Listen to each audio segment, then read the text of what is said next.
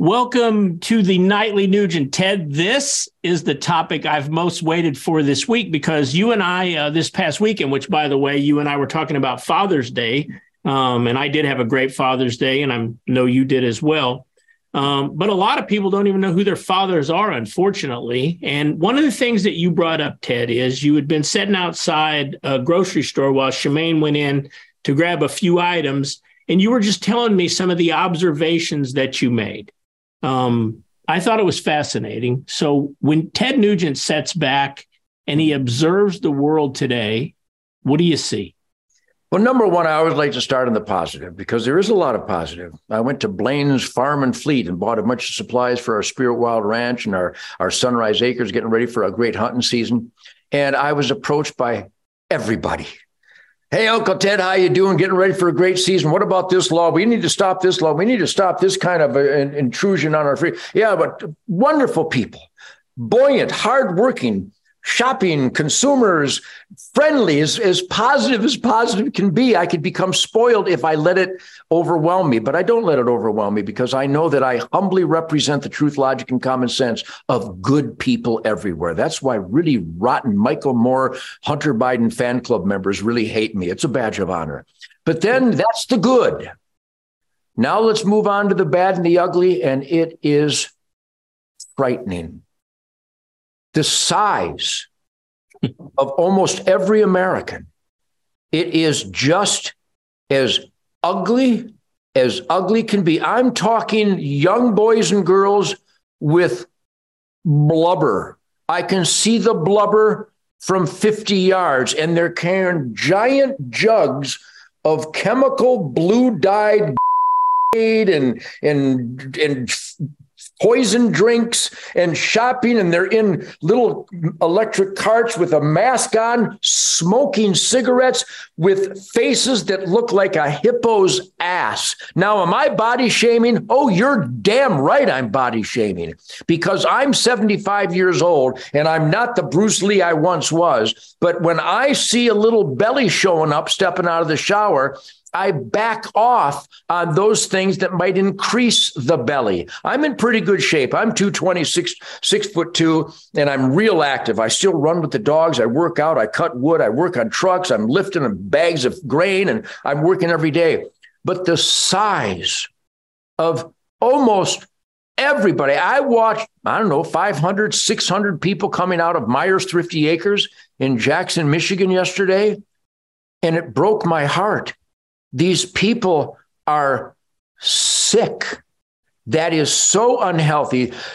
The medical community, even though most, I'm, I'm afraid, I don't know if it's most, but way too many of those in the medical community are untrustworthy. They wouldn't recommend the proven treatment of ivermectin and hydroxychloroquine during this engineered Wuhan weaponized virus that Doctor Fauci and, and, and, and, Barack Obama and Nancy Pelosi financed with our tax dollars, financing a communist Chinese weaponized virus with our tax dollars. That's, oh my God. And that the Roundup Ready poison in the U S D A recommended food pyramid and the Food and Drug Administration getting our pharmaceuticals and our vitamins and our food uh, and ingredients from communist China. Really, would a Jewish family hire a Nazi to cater a bar mitzvah?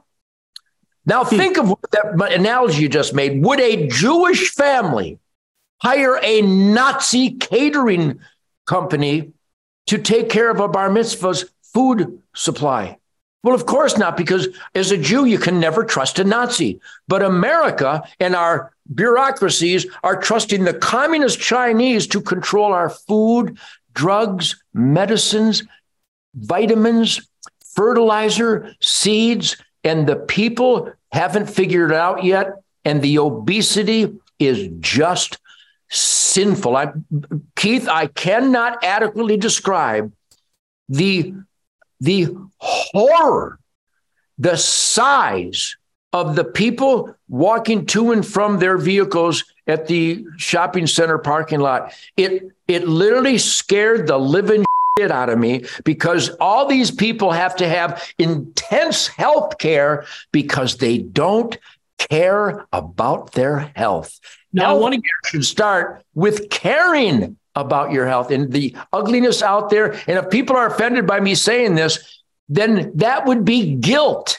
If you have blubber, you need to change your lifestyle. And if you need a cart to get around, you shouldn't be smoking. It's it's unbelievable.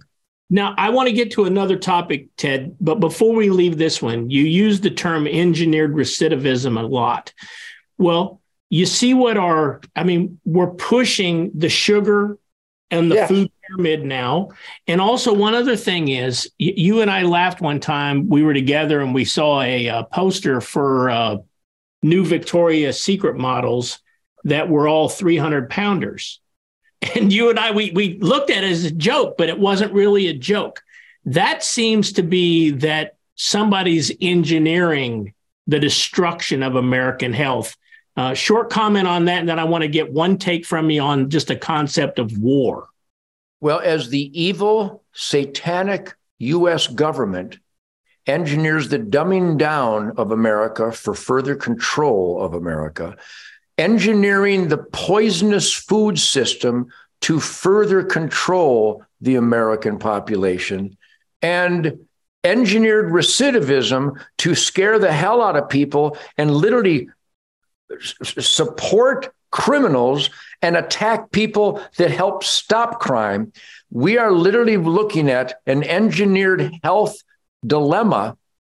I, I can't imagine their outcome other than people dying quicker, because if you're obese, you're you're going to die quicker. You can't have blubber and think you're going to have a long life or even a good life or a happy life. Here's a little something people should consider. I saw people yesterday, hundreds of them. How the hell do they fit that gargantuan ass on a toilet seat? All right, Ted, let's talk about one last topic today before I let you go. In the sixties and the early seventies, everyone was protesting the Vietnam War. When we got into the war to stop the weapons of mass destruction, which Bush never found or Cheney never found, um, people protested and voiced concern about that war. And when Donald Trump took office, everyone said Donald Trump is going to start World War Three. But instead, Donald Trump ended all of our foolish wars, and it didn't take Biden very long to jump into the Ukraine and the other things that are going on, Syria, other places where we've got troops. What is this transformation regarding war? You know, when Eisenhower left office, we won World War Two. We were convinced that the, the evil Japanese empire, and they were pure evil. If people would look up the rape of Nanking, everybody, the rape of Nanking and the Trail of Tears should be a curriculum from preschool to the graduation of law school. The rape of Nanking and the Trail of Tears, where government power abusers create genocide, intentional genocide. We killed off the buffalo, not because people were sport hunting, but to destroy the foundational support system, mostly important spiritual support system of the Native Americans. What we're looking at today is uh, a, a culture not in decline, but in the final stages of a toilet flushing. And Donald Trump represented the most important vision of our founding fathers to fight against government corruption. There are there are phrases in our sacred documents that say when you are given an immoral command, you should defy it.